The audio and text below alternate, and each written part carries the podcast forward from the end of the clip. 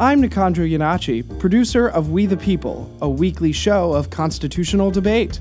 Jeffrey Rosen is away this week.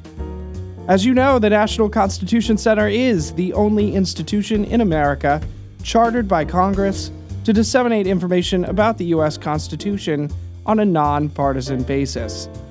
Starting last week and continuing through the new year, we're featuring some of the best programs held this fall at the Constitution Center, across from Independence Hall in Philadelphia. This week, Jeff welcomes writers and commentators from across the political spectrum to discuss President Obama's constitutional legacy.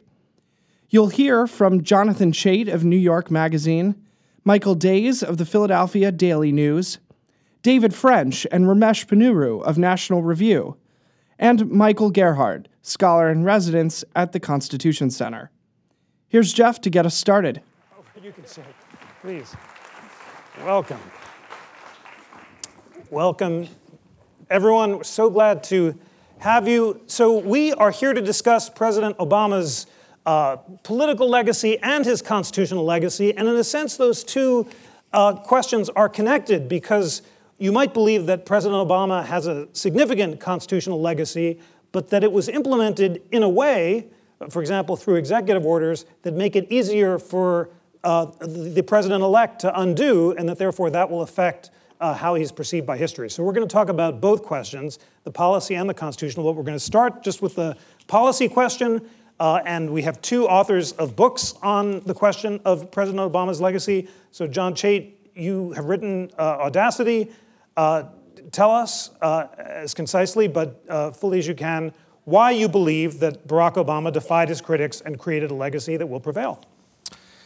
Um, when I went back to write this book, I had the sense, having written about it, that President Obama had done a great deal, but only in writing it did it really occur to me and, and drive home how much he had actually accomplished in the field of economic policy, all the policies that went into re- rescuing the economy, healthcare, education reform, um, and, and, and, a series of climate change reforms that culminated in the, in the, in the first international agreement to reduce greenhouse gases, um, and some important achievements in foreign policy. Although in foreign policy, I think his, his record is much more mixed than in domestic policy, where it's been just a tremendous success. So I try to look at the breadth of his accomplishments and try to analyze the kind of style and the politics that, that produced them. And I think you could look at President Obama as having taken some of the best traditions of what used to be liberal republicanism. As the Republican Party has gone further and further to the right, this old tradition of evidence based, consensus based, pluralistic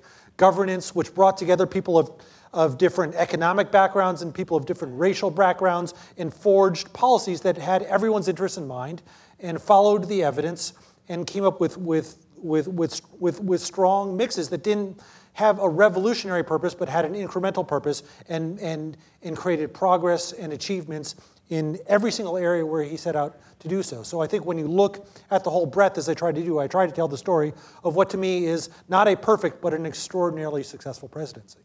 Thank you for that uh, uh, beautifully concise and powerful uh, introduction. Michael, you also have a wonderful book, uh, and you're quite clear that you too think the president has a very strong legacy. You say in your introduction the economic indicators, the stock market is stronger, unemployment rate is down. His signature achievements include the Affordable Care Act, the Supreme Court's upholding of it, legalization of same sex marriage, and the fall of bin Laden.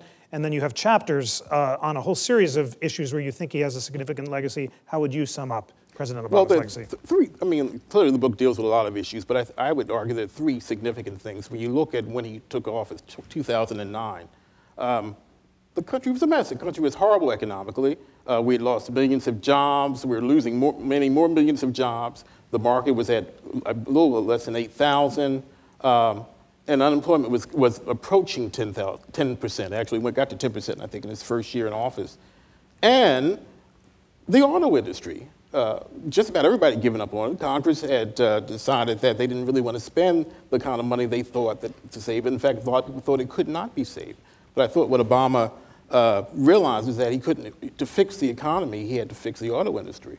And I think you know, that is the stellar piece of, of, of, of the economy coming back, I would argue and that in five years, I, I think the government basically forced uh, GM and, and Chrysler uh, to file bankruptcy. They had to shed some lines. Uh, and I think about five, six years later, they, they those two had paid back uh, almost $80 billion. GM. So, I mean, that's, that's a triumph in a very short period of time. And I don't think anybody, you know, while we don't hear much about the economy being better, it is much better. Um, anybody who has a 401k knows that you know, unless they've had a really a dud as a consultant, they're, they're doing much, they're, they're, doing better. I mean, we're, you know, we're at 18,000, uh, I think, on the day of the election, it's, and it's going up from there. The other things call me crazy. I really believe that uh, Affordable Care Act, Obamacare, whatever you want to call it, will survive in many, many ways, largely because there's some components of it that impact all Americans. Um, the ability to keep, to keep your child on a health plan uh, until he or she is 26. Uh, the inability of an insurance company to deny you coverage because of a pre-existing condition. And anybody of a certain age, and I'm of that certain age, has a pre-existing condition uh, the fact that, ins- that insurers can no longer cut you off at a certain amount if you use X amount of dollars. I think, I think those kinds of things. The other, the other issue is, and we'll see how all this plays out politically, a lot of the people who elected our president-elect have Obamacare. I mean, the low income, middle income people, uh, working class white folks are the bulk of the people who, who have Obamacare at this point. The, the other main, other big piece, I think, is uh, um, energy and environment. I mean, I think he takes a lot of credit for that, but I think, and I can't say I was paying a ton of attention over the last eight years, but you know, you look at the Paris Agreement, we've got 180 companies that agree that, we that there is global warming and we need to work collectively to bring that down. Uh, so, so I think if you look at that, and there's many other things, but those are things that I believe will survive and will continue to excel regardless of who's president. Wonderful. Okay, uh, Ramesh and David, you've heard Jonathan and Michael uh, talk about uh, President Obama's legacy on the economy, on healthcare, on uh, climate change, and the environment, on evidence based reasoning. Uh, before we talk about whether or not it'll be repealed and how it was passed constitutionally, I want to ask you, Ramesh, what your reaction is. And do you agree with Michael and Jonathan that he deserves credit for these significant achievements, uh, or do you think that history will rank him lower? Well, uh, well, first of all, let me thank you for having me, and thank you all for being here. Although this does feel a little bit like I'm on trial at the Ministry of Magic. um, this is our great new renovation. It's very impressive. I, uh, uh, I, am tempted. Uh, this is possibly an apocryphal story of uh, of Zhou Enlai in the 1970s being asked what he thought of the French Revolution and saying it's too soon to tell.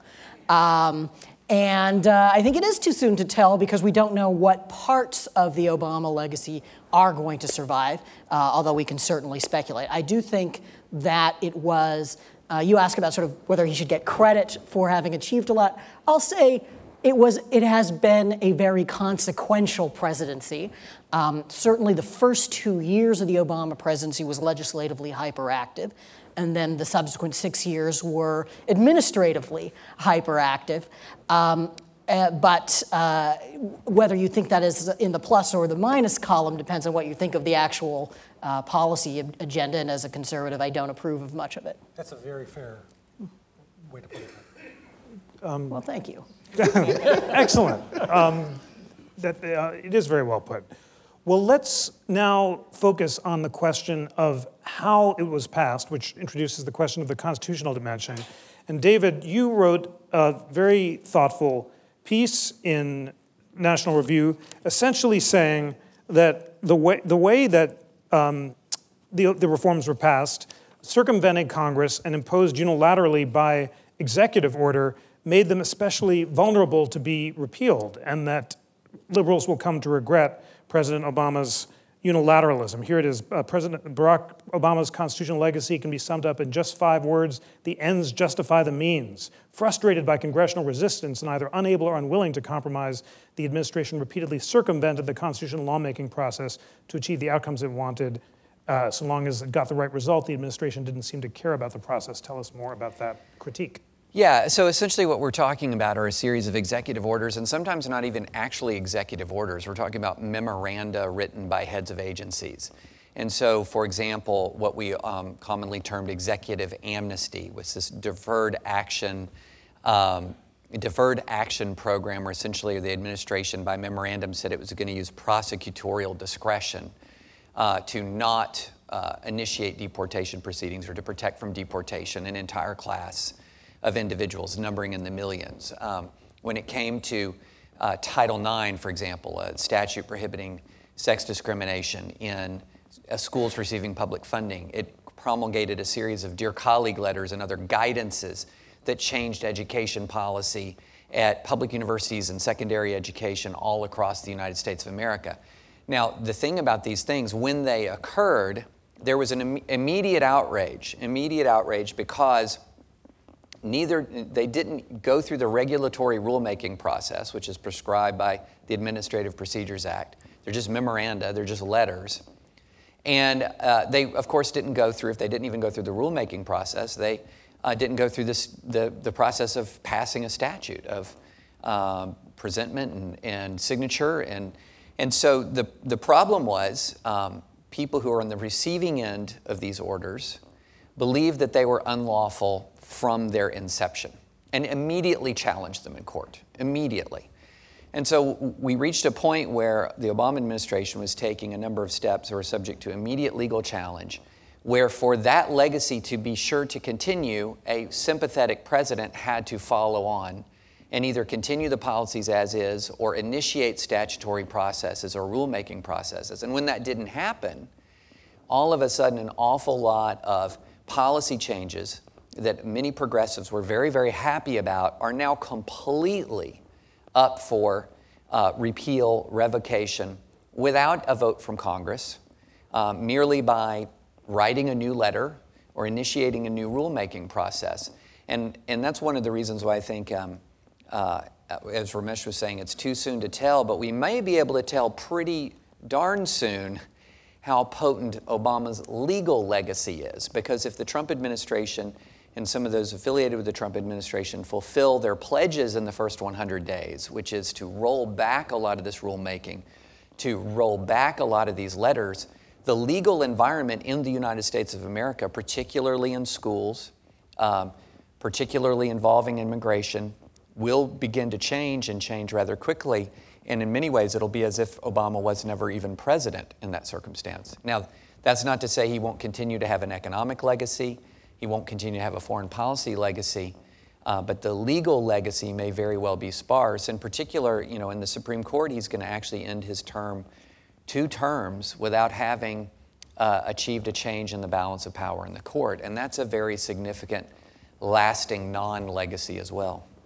Thank you for that uh, powerful critique. Michael, give us uh, a sense of the constitutional and historical context. Did President Obama act unusually in resorting to these executive orders to act unilaterally? How have previous presidents who tried to act unilaterally fared? And broadly, what do you think of David's critique that the means by which Obama's legacy was enacted make it vulnerable to repeal? Well, I think the first thing is that the, means by which it was enacted undoubtedly are going to come into play. I mean, there's no doubt about it. we can all agree on that. Um, another way to think about it is in order to have a, an enduring constitutional legacy, you need to have something that endures um, and particularly as it relates to the Constitution. So for presidents, typically, that means developing understandings first of presidential power that other presidents buy into, that other presidents follow. You also need to have understandings of congressional power, for example, legislation or legislative achievements that other administrations follow. For example, like the Clean Air Act, Clean Water Act that Nixon put into effect. Other presidents have generally of, and other Congresses have followed that. You also need understandings of judicial power um, and exercise of judicial power that get followed, that gain traction. So I think in all these different areas, I think we can agree on they're all in play. We don't know how they're going to work out, but what's going to, what we need to do, I think, is watch how other administrations either follow what he's uh, done, uh, adopt similar constitutional visions or understandings, or adopt different ones. Another element I just want to introduce into all this that we haven't talked about is how an important part of a, a, president's constitutional legacy has to do with his constitutional, constitutional vision and his rhetoric. Um, this president oftentimes was said perhaps not to have used one of his greatest gifts as much as he could have, which is his remarkable oratory um, and his skills to give speeches. But that's another aspect of a president's legacy, the extent to which other presidents will look back on what he said, how he phrased it, how he thought about it in terms of the language, and the extent to which that language itself lasts over time. Fascinating. So, John, as Michael points out, a lot of President Obama's legacy has to do with his successor. We'd be having a very different conversation if Hillary Clinton had won the election. But what's your response to, to David's critique that by acting unilaterally, President Obama made his legacy uniquely vulnerable? Well, I describe an, uh, a wide array of accomplishments that the administration has, and, and, and what David is saying is not wrong. It just doesn't apply to almost anything in my book. um, so I think what that's he's a really good argument. I think what he's describing is a very, very narrow range of subjects in which he has a lot of attention and a lot of interest, but I don't think is terribly relevant to the, the important parts of the Obama legacy, the economic rescue, healthcare reform, education reform, um, and environmental changes. Um, the environmental piece did, did involve some executive action, but I think you have to understand it. I think the context is actually quite different from what you're saying, and maybe you would even agree. Because in 2007, the Supreme Court ruled that if carbon dioxide is ruled to be a pollutant, the Environmental Protection Agency is required to regulate it as a pollutant under the Clean Air Act, which was passed by Congress in 1971. The Bush administration, which was in office, said, we are going to circumvent this ruling by refusing to open emails from the EPA that declare carbon dioxide to be a pollutant, which they did. They refused to open the emails from the EPA, and so there was no regulation. And then the Obama administration came in and said, We are going to open the emails from the EPA, and we will regulate carbon dioxide as a pollutant as required by the Supreme Court. And they have um, across a, a wide array of things. But I don't think you could call that an extraordinary usurpation of power. I don't think you could say that they acted in some extraordinary way. If anyone acted in an extraordinary way, you could say it was the Bush administration by getting around that. And I, we could also have a policy discussion of what parts of that will last and what won't. The new president does not think that climate change is real. He thinks that it was invented by China uh, as a hoax to gain competitive economic advantage. So clearly, his policies are going to be very different. But a lot of the economic changes that were set into motion by the administration, by its clean energy investments and its energy, are already in place and essentially irreversible. They're not going to go back to making less efficient air conditioners. They're not going to go back to making less efficient cars. Gas is much cheaper than coal. No one's going to pay extra so that they can have a coal fired electricity plant rather than a gas fired one. And solar and wind are approaching price competitiveness even without subsidy and should arrive there in many parts of the country within a few years. So a lot of these changes that he's brought into bear are just not going to be rolled back. Of course, some of them will.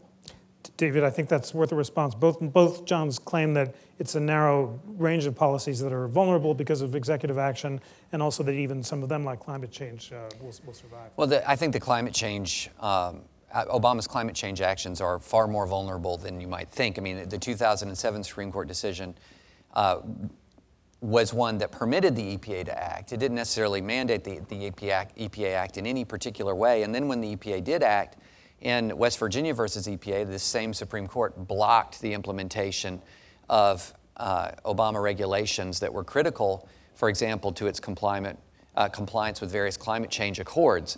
So, what ends up happening in, uh, in the world of climate change, in the world of uh, environmental regulation, is very much in the, up in the air, not just because of President Trump, but also because of the Supreme Court, which has already weighed in uh, on some of these regulations. And, and also, I don't think that we can necessarily say that changes in technology and market changes are some things that we can attribute all the, uh, to President Obama. I mean, uh, low oil prices, for example, um, we have gone through periods and waves of high and low oil prices. I grew up in Kentucky. I used to represent coal companies. I know that's not very cool anymore, but I no, did no, it. It's cool again. I, oh, it's, okay, I'm sorry. I'm cool again. That's fantastic. Congratulations. I, I, should go back to it. There's yeah. money there now. Okay. Yeah.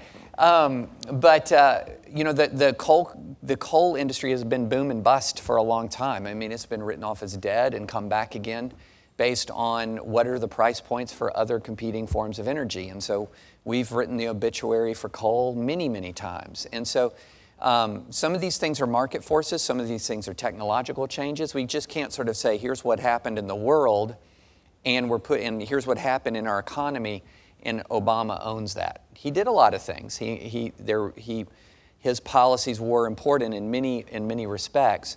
But I don't think that we can look at you know, na- the, the national and international energy markets and say that's Obama, or the development of technology and say that's Obama. That's, awful lot of that's capitalism, or that's OPEC, or that's Russia.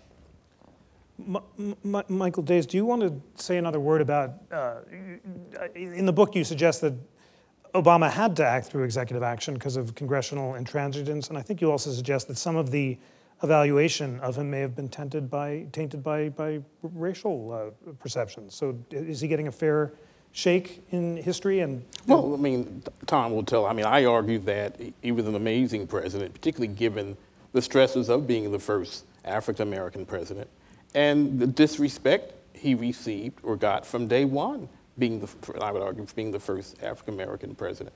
Uh, and the thing that I came away from doing working on this book was that he's amazingly resilient. I mean, a, lot of other people would have just crumbled halfway through at least the second term because there was nothing getting done. Congress had made it very, very clear they were not going to cooperate with him. Now, they wouldn't he was a Democrat, so that, that had a lot to do with it. But uh, I do feel that a lot of a lot of what happened to him was because of he's an African American, and, and and someone might want to counter that, but you know the the, the, the beyond anecdotally, it just seems that's the case to me. I will say he's the only popular politician left in the United States right now, though. Yes. if you if you look at the polls, he's the last one standing. Yeah. And and and, Mich- and he announced t- yeah. today today he said that Michelle would not run for office, so she's more popular than he is. And so now, Ramesh, let's you're being uh, statesmanlike, and it's too soon to tell, but take us forward. And the next hundred days, what of the legacy will survive, and what will be repealed? Well, I mean, I think that the things that are easiest to repeal are the things that um, uh, David French was talking about uh, in terms of executive orders and letters and memoranda that can be withdrawn or rescinded. Um, the major legislation, on the other hand, that passed in the first two years of his presidency is going to be very different. I don't think that Dodd Frank, in its ma- the, the, financial regulation legislation, is going to um, be going anywhere. Some of the regulations uh, may be enforced in different ways. And of course, the, uh, the financial, Consumer Financial Protection Bureau, the courts have ruled that it has to be restructured. Um, but that the basic guts of that law, I think, are going to stay in place. Obamacare is in question right now. Uh, I think that the fundamental, what's fundamentally protecting Obamacare right now is not so much that there are popular elements of it, although there are, and not so much that there are constituencies for parts of it. Uh, it's that Republicans don't have 60 votes in the Senate. And they don't have a way to really go after large parts of that legislation without those 60 votes. Um, I would just, if I could tack on something to, uh, to what's been discussed, I do think that it is a, uh, it has been an administration that pushed the limits. Um, and we see that not only in its record of executive actions, for example, making immigration actions that every US president, up to and including Obama himself, said exceeded the legitimate authority of a US president. You also see it in the fact that it's got a record number of unanimous decisions by the Supreme Court against its legal positions. We've got 44 cases in which there were nine zip decisions against this administration, including Democratic appointees, including Obama's own appointees. This is not just a figment of conservative imagination. Just because uh, it's obviously a relevant question, might the same Supreme Court uh, strike down executive excesses by the president elect? It, we don't know what he's going to do. It's so hard to, it's hard to predict what he's going to tweet on any given night. But we so look uh, forward to as it. Long as it. As long as it relates to the Constitution, we're happy about it. If the Constitution. I, but I, I would not assume that the Republican appointees to the Supreme Court are necessarily going to bless every single thing that President-elect Trump did. The Republican appointees to the Supreme Court broke with the George W. Bush administration on some significant law of war issues, for example. Uh, and I suspect that they were politically closer to Bush than they consider themselves to be to this president elect. Michael, can you talk about President Obama's judicial legacy? He had two appointment, appointees to the Supreme Court who were quite different. Uh, Justice Sonia Sotomayor, in some of her very powerful dissents, uh, seems to take a more uh, progressive uh, position than uh, Justice Elena Kagan. So, and yet Obama had come in as a constitutional law professor, defending a limited role for the courts, saying liberals had relied too much on the courts to fight their policy battles. What was President Obama's constitutional vision, and did he achieve it? I, I think it's going to. Here's I'll hazard a guess. I think it, uh, in large part, I think he did achieve it. Um, and let me sort of give you a couple examples of how that's so. Um, so if we take a step back from sort of thinking about okay, the, the different policy debates for and against, here's one way in which we can see it, uh, it gains traction and is likely to endure. The very basis on which the Affordable Care Act individual mandate was upheld is likely to endure. That understanding of taxing power, however controversial it was, is likely to endure. And that happened on his watch.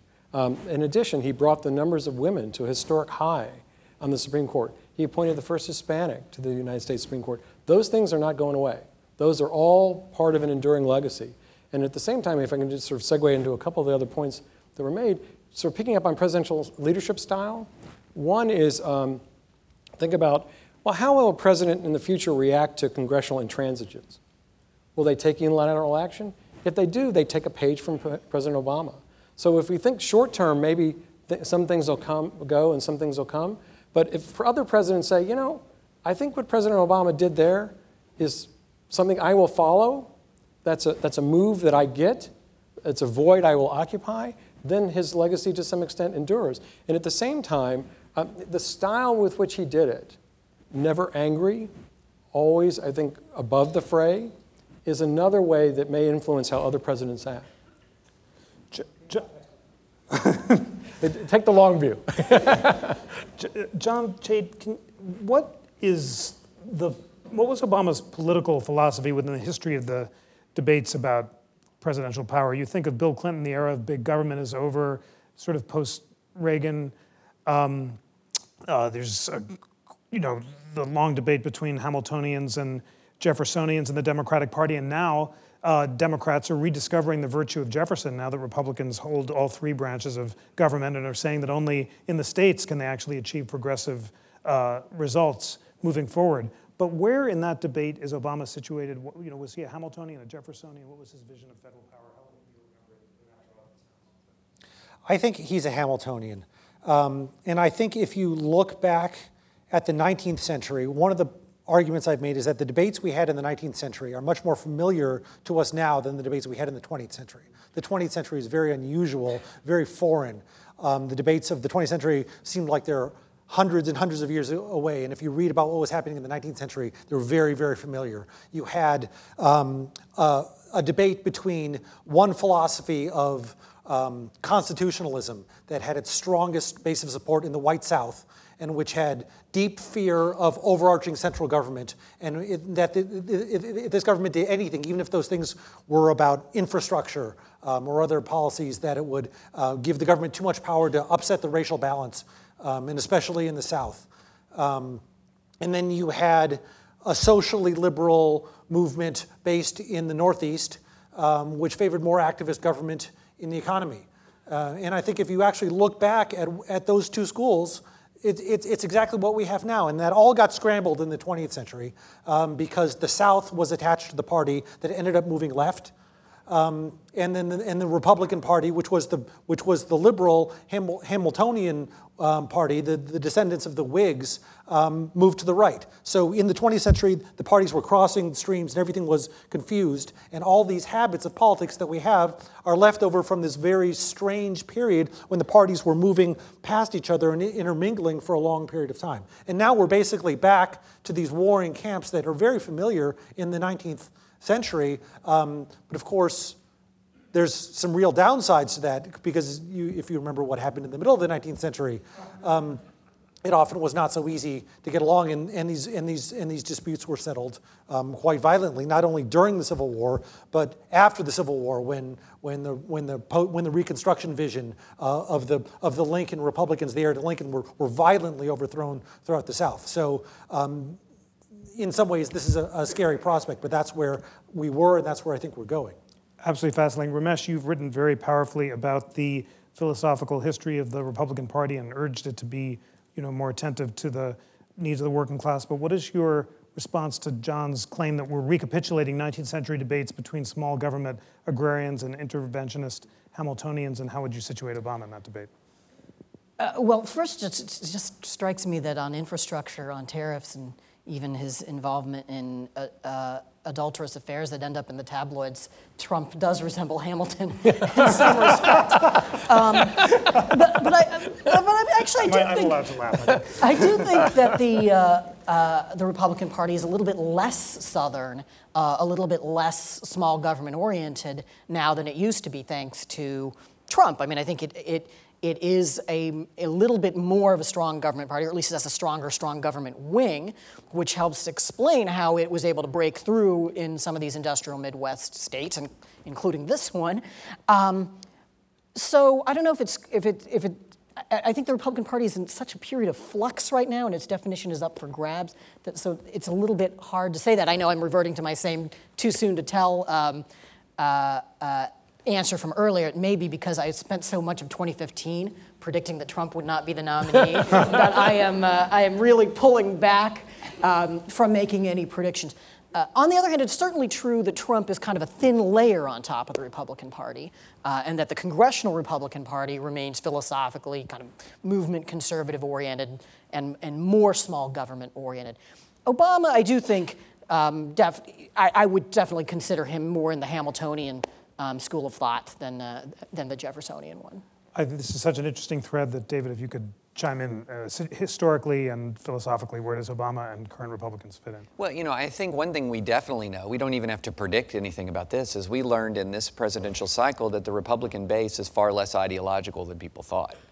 I mean, we, we went through election cycle after election cycle where the biggest argument was who's the RINO, who's the squish? You know, and so you're just going through a list of 100 conservative policy points, and if somebody deviated on number 100 in the list, well, then they're a loser and they're a weakling and they're a coward. And then here comes Donald Trump, and he deviates on 95 of the 100.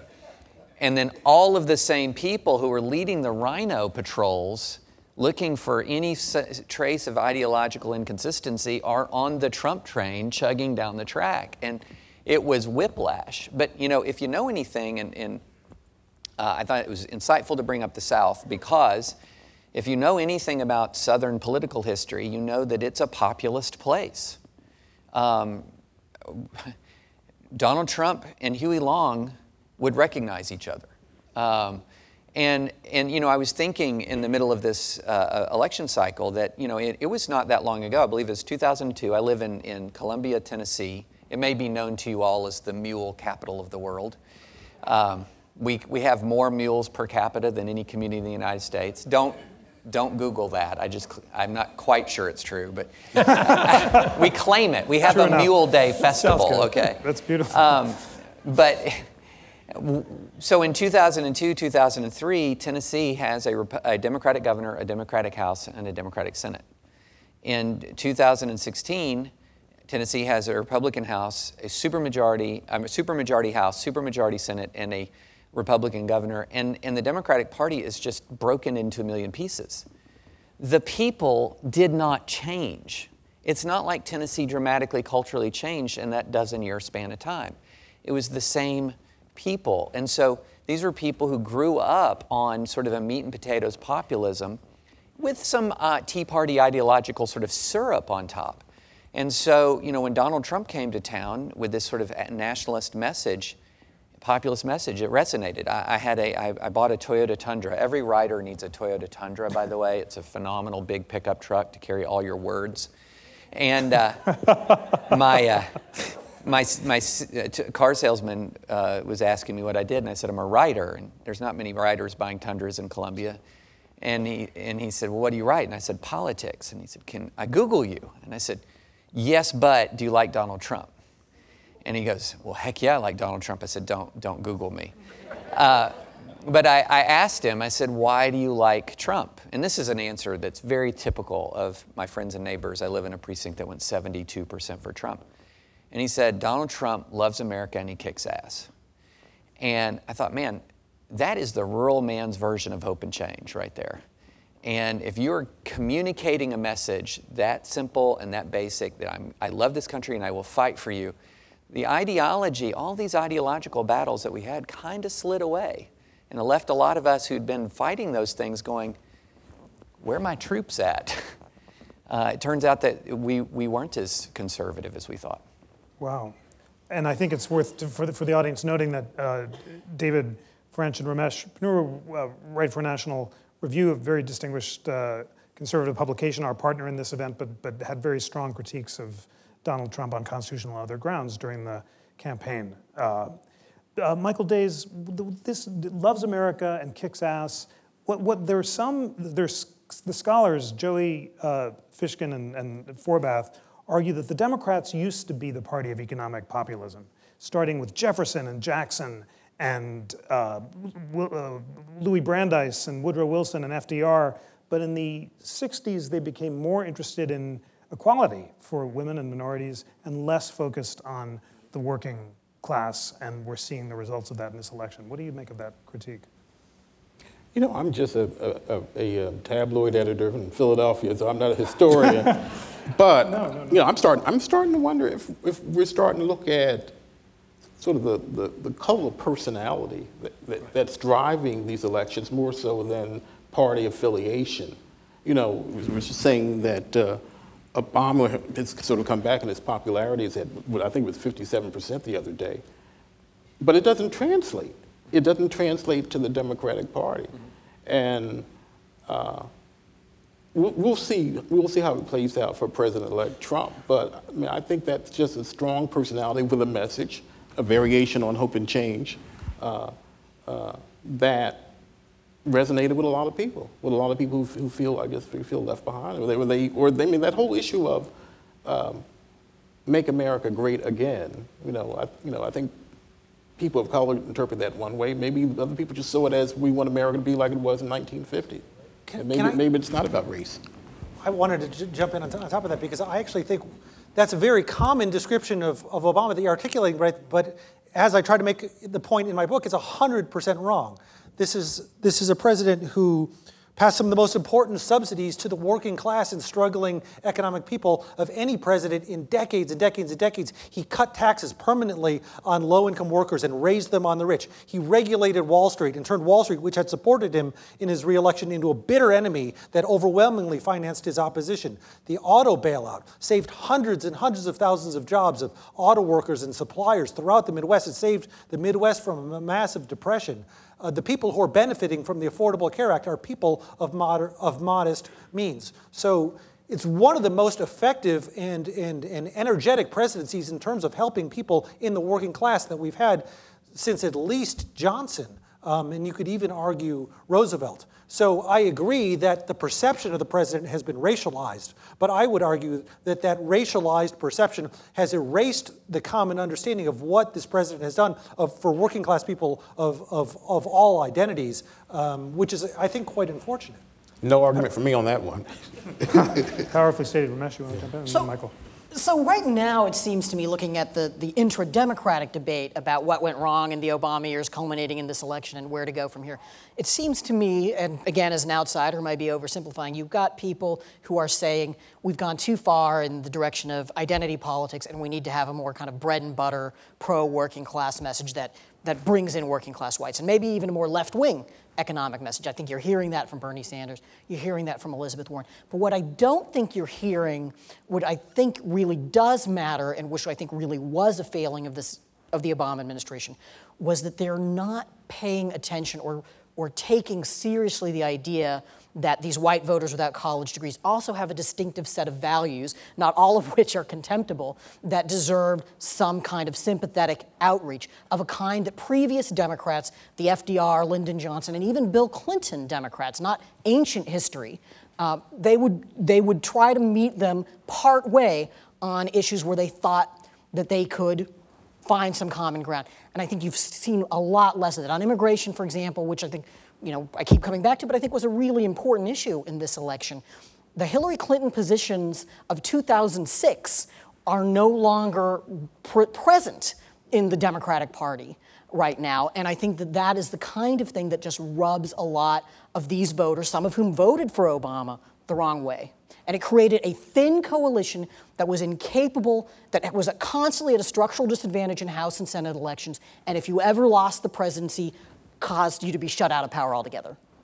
Great. Okay, Michael, your your some your some your your, your thoughts on uh, what you've heard historically about the, whether or not the Democrats have abandoned the working class, uh, how the uh, parties have shifted, and how Obama uh, shifted them, and, and then we'll take questions from the audience. In 30 seconds. no, you can have a little more than that. 45. Yeah. Uh, um, I actually don't disagree with much of what has been said, and I think one of the themes here, sort of again taking a step back, is that for all the good that I think President Obama did, and I actually do think he achieved a lot of good, building party wasn't one of them. You know, fortifying the party. And I say that uh, maybe like David, as somebody actually currently lives in the South. I'm from North Carolina, which is ground zero, where the elections are not over, by the way. Um, and so, um, but party, I think, wasn't as definitive of much of what happened. And I think to some extent, what President Obama was not able to do, and maybe didn't do as well as he should have, was build a strong party that survived after him. And that party, to be strong, had to survive not just at the national level, but had to survive at the local and state level. And that's where it's hurting, I think, uh, the most. It's, uh, it's crumbling to some extent. And I think the second thing that's related to all that is has to do with the message. He might have achieved all that for the working class, but I'm not sure the message got delivered. Um, and that's, uh, that, that's a problem to some extent with rhetoric. It's a problem to some extent with mastering social media. Uh, it's, a, uh, it's a problem to some extent with how you use the bully pulpit and in terms of trying to deliver all that to the electorate. Um, and I think uh, to, to, to, a large extent, but not completely, um, it, it's, it's, it's not a, a, story of success. Um, and I think the last thing is maybe to come back to the Hamilton Jefferson um, sort of uh, uh differences. Um, of course, um, you can see that it's Hamiltonian, even to the point where Obama likes Hamilton and the current president elect doesn't. Um, and although according uh, to Rush Limbaugh, right. he is the president-elect is a Hamiltonian. Yeah, that may be the irony, uh, but but that also may be also a reflection of what David and others are saying. It's it's less about a neat, coherent ideology, as is, is I think about connecting with voters uh, in a way um, that I think um, to some extent, this administration lost sight of, lost a handle on. And I think that, unfortunately, is part of its legacy. Great. Well, we have the, the questions are hot off the presses, and without even having a chance to decipher them with my constitutional reading glasses, I'm going to uh, just uh, read one, which is What role do you think economic insecurity played in this year's election? This is related to this theme we've been talking about, but uh, John. Well, um, when Mitt Romney ran for uh, President Obama's job in 2012, he said he would get unemployment down below 6% by the end of his term. It's below 5% now. Um, has been f- for most of the year. Um, incomes have been rising relatively sharply uh, in the last year. Uh, you had a long overhang from the Great Recession, but um, that didn't stop President Obama from being reelected in 2012, and the economy, like I said, is much better now. So I think that has to rank below other factors. Um, to, to, follow up on, on your, your point, Michael, um, I, and I don't think you meant to do this, but I think you almost implicitly presented Obama as someone who was repudiated, repudiated by the electorate um, or has lost touch. But in fact, uh, as David said, he's the most popular, in fact, the only popular politician in America. He's at 57%. He, he won re-election. He won election by sweeping margins. So it didn't translate to Hillary Clinton, who, who was personally distrusted by large elements of her own party and the electorate in ways that aren't necessarily connected to anything President Obama did. Um, so, you know, I think you had a, the problem is that people who approved of Obama didn't vote for Hillary Clinton in large enough percentages, and that was the difference. But I guess just, you know, partly there's a counterfactual question here. It's just my gut sense is if you had not had a situation where you had relative wage stagnation in the middle of the income scale for the last 15 years, if you had had a recovery where the average growth rate was 3% um, per year, I do not believe that Donald Trump would have won the Republican nomination or the presidency. I think I saw a, um, survey just this week that said that many Americans and most Americans felt acknowledged that the economy's better. but for them in their own households, they felt like it wasn't any better. So I think people, when they're looking at it personally, uh, we- we've got a country now where people don't have pensions, but they don't feel like their jobs could last through a career. And I think that, that, that really brings about the discomfort and uncertainty in their lives. You know, I think that there's never, if you look at the numbers, there's never been a better time to be upper middle class. Uh, the ranks of the upper middle class are growing, incomes of upper middle class are growing. Until recently, the middle class was stagnant or losing ground. Um, poverty was growing more sticky in the sense that if you were born in poverty, your ability to escape it for many reasons was more limited than in years past. And so, what, what we were beginning to see was a world in which the huge sections of upper middle class America were doing just fine. And, and we're not just doing just fine economically, but also doing just fine socially and culturally. Getting married, staying married, getting in school, finishing school, all of these markers of stability that occur in a culture. Not being addicted to opiates. not being addicted to opiates, not being alcoholic, alcoholics. All of these things are in the upper middle class, which is the disproportionately ruling class of the United States of America. But if you go beyond, it's not just economic insecurity in middle class and working class America. It is enormous amounts of family disintegration, enormous amounts of, and, and related to that and connected with that, enormous amounts of drug addiction, suicide, uh, alcohol dependence. Uh, you know, you go into my county, which is, uh, has a lower than average or lower than average income, higher than average unemployment, lots of people on disability. And you get outside that class of doctors, lawyers, and, and state employees, and it's a lot of people. It's not that they can't make ends meet, they do. It's that life is just rough and it is hard. And, and that's something that I think that, you know, Hillary Clinton, she may have tried to connect with that, she didn't connect with that. Donald Trump connected with that, which is ironic because he's a billionaire that I, you know, believe only really mainly thinks about himself. But, um, you know, but he connected with that. And, and I hope that. Or at least with whites living in that Right, right. Well, yeah, yeah. I was talking about my, my community. And um, I hope that he's able to sort of follow through some with some real commitment, but we'll see. Well, that relates to this next question, which Michael, you can jump in on. We have two questions that are related. Essentially, what will the Trump voter say and do when he cannot deliver on his promises? And you know, will the appointees by Trump to his next administration, pointing so heavily toward big business, basically turn off the people who elected him? Well, I can't speak to the politics of whether to turn off the people who elected him, but I can. I think it's a safe. Well, to begin with, making any prediction is just ridiculous. um, uh, so, so I've learned that much. Having learned that much, I'm going to ahead and make a prediction, um, uh, which is, I think if he, um, I, I think the, the voters will be happy to abandon Donald Trump if he doesn't deliver on the things that they want, would have liked for him to deliver. I think that, um, uh, and that's partly because. Um, I think party has, to go back to Jonathan's point, which I, I do take, um, I, I, think party was the, was the weakness. I don't think Obama's popularity will actually serve him well in terms of a legacy. Um, but it didn't translate into a kind of party structure uh, that would help to elect people, for example, to the Senate and other kind of places which, where you needed the Democrats to be in order to provide a kind of um, institutional and structural support for some of his policies to endure. But I think in terms of his popularity, I think we'll find out in the long run that that actually is going to serve him well. Uh, we have two questions basically about the Supreme Court. You know, uh, what do you think of Republicans in Congress refusing to carry out their constitutional function of providing advice and consent? Can Obama make a recess appointment? Uh, uh, Ramesh, any just too bad luck for Merrick Garland, or is there anything else to say? Look, there's, there's no constitutional command that the Senate has to take up a nomination, has to have committee hearings. Um, I would have preferred to have a vote and, uh, and vote him down myself, um, but you know, it's just the Constitution allows the Congress not to act on things. In fact, that's the way most presidential proposals die.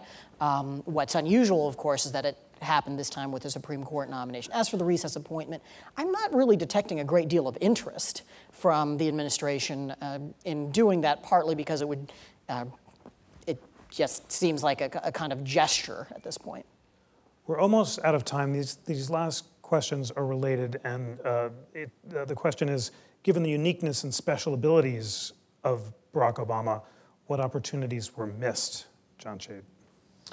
Well, I wrote a column in New York arguing that he should become the leader of the opposition, that he's in a position we've not seen um, in modern history, which is a, a popular, living, non disgraced ex president who's, who's, who's watching a successor attempt to dismantle his legacy. Um, that, that simply has not happened. Um, and he's dramatically more popular than, than, the man who's succeeding him. So he has no reason to stand by and, and let him do that without, without taking any, any action. And, I, and I, I hope he will. I think it's worth uh, uh, Michael Day's missed opportunities. You know, I would say that, and I guess I come back to race, I would say that I wish he had talked more or brought people together more to talk about America and Americans of various stripes because he had he had the portfolio for that. You know, mother white woman, father African man, and lived in a, in a variety of worlds. He you know lived internationally. Um, so I wish he had been more comfortable, not upsetting people, but just sort of talking about the experience and the experience of America. He did it right here, actually. What was that? The race speech. The race speech, and I just wish there had been more of that because in a lot of ways I feel, it, it, not I feel, but it, feel, apparently America is more divided uh, and that, I personally, I think that explains Donald Trump emergence. So I wish that had happened. Closing statements of sorts, but Ramesh missed opportunities? Well, uh, it's sort of implicit in what I said earlier. I think that the it, Obama administration, like a lot of liberals and Democrats, believed there was a coalition of the ascendant um, that they could ride to ever increasing power uh, over the years and stopped looking beyond that coalition. And I think both parties have made decisions that have um, further polarized this country, but that was the one the Democrats made that has, I think, blown up in their face because the ascendant coalition hasn't ascended at quite the speed it was supposed to. Michael Gerhardt.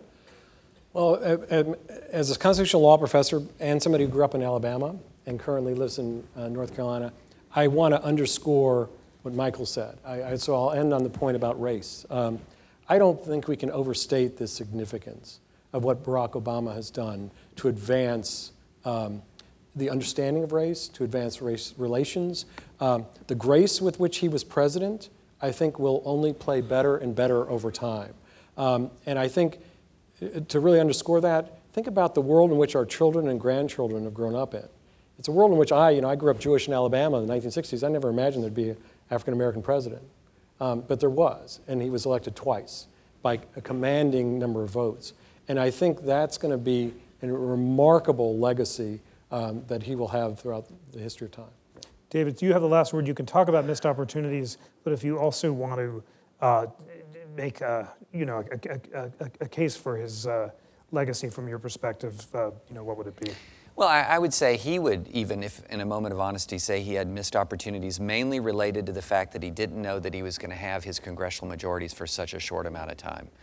Uh, if he knew going in that he could only count on two years, I would guarantee you with that filibuster proof majority that he had, at least for a little while, with that big House majority that he had, there would be a lot more enduring statutory changes that the Republicans, any president, would be hard pressed to undo. So I think if you put him on truth serum, he'd probably say that.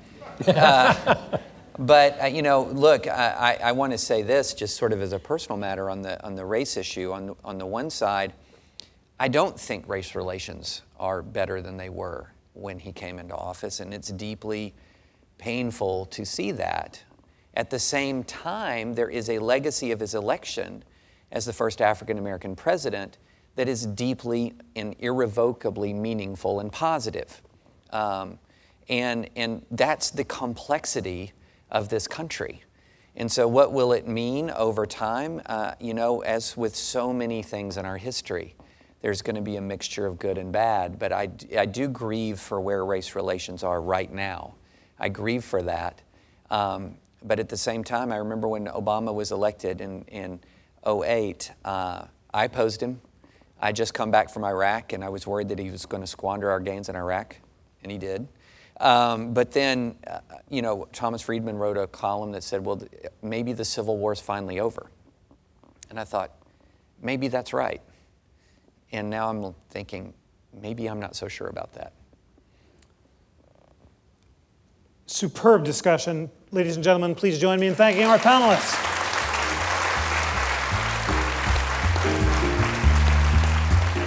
Today's show was engineered by David Stotts and Kevin Kilborn and edited by Jason Gregory.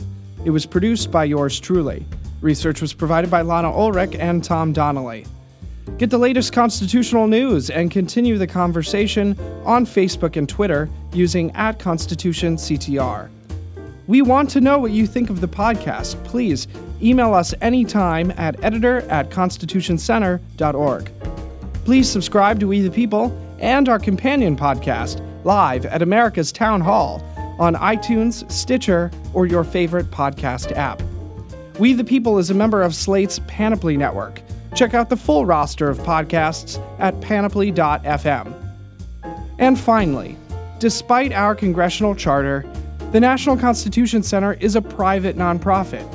We receive little government support, and we rely on the generosity of people around the country who are inspired by our nonpartisan mission of constitutional debate and education. Please consider becoming a member to support our work, including this podcast. Visit constitutioncenter.org to learn more. On behalf of the National Constitution Center, I'm Nicandro Iannacci.